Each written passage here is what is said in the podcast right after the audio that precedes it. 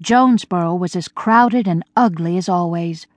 Horses and wagons clogged the streets, filling the air with silty brown dust. Men shouted. A stagecoach rattled by, three men clinging to its top. Hezzy tried so hard to see who or what was inside it that she nearly went over the side of our wagon. We had all gone together in the end. Hezzy yearned so for excitement, and Nan would not be left behind. The storekeeper took Ma's coverlet and paid her in cash, ten bits. Not as much as we had hoped. "'Twould be more in trade," he offered cheerfully. He had pigs in the yard behind the store. I could smell them. I hated my cough, my eyes. Hezzy fingered the row of silk ribbons on the counter. Nan looked all about, eyes full of wonder. I choked just then and brought up a huge knot of phlegm. Pa passed me his handkerchief so I could spit it out. I wiped my eyes. They itched worse the more I rubbed them. The storekeeper looked sympathetic and handed Ma the coins without another word. The doctor had an office on the main street. He had a room just for sitting in, full of wood backed chairs, with whitewashed walls and a real glass window looking onto the street. Hezzy stood and watched. "'Tis the woman from the stagecoach," she cried. "Look, Nan! What a gown she's wearing! Oh!" Nan looked. "There's a lad with her," she observed. Hezzy's face turned pink. I guessed the lad might be handsome. Hezzy had started to think of such things. Daughter, sit down, Pa commanded. Ma put her arm around my shoulder and let me lean into her. Hezzy sat, looking ashamed. The inner door opened and the doctor came in.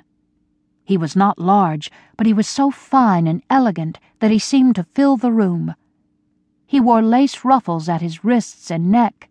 He had silver buttons on his waistcoat. He looked too grand to talk to, until he smiled, and his smile also filled the room.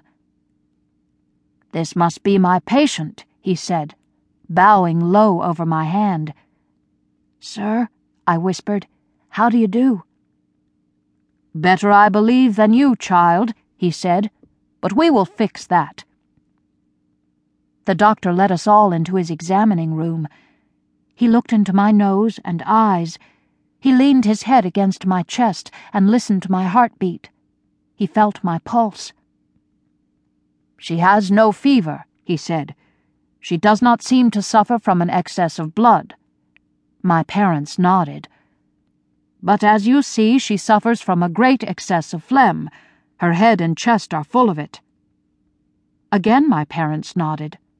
I nodded too. I felt full of phlegm. The old midwife said 'twas asthma, Hezzy said. She made Lizzy an onion poultice. Ma shook her head at Hezzy for speaking out of turn, but the doctor looked at her kindly. Yes, asthma, he said. You can hear it in her lungs, but you can see she does not suffer from asthma alone. Her eyes and nose are affected too. He smiled grandly. The cause, dear child, is an excess of phlegm. He turned to Ma and Pa. The thing we must do is purge her. The doctor shook some brown powder into a small glass. He added water from a pitcher, stirred with his finger, and handed it to me. I drank it down.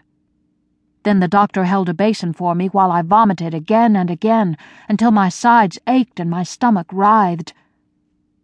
There you are, the doctor said gently. He wiped my face with a cloth and gave me some water to rinse my mouth. I dared not swallow it. Keep her quiet at home, he told my parents, and bring her back whenever she may need it. Do you live in town? They explained that we had a two hour journey. He nodded and wrapped a packet of purging powders for my mother to take with us. Lastly, he named his fee one Spanish dollar. My mouth fell open.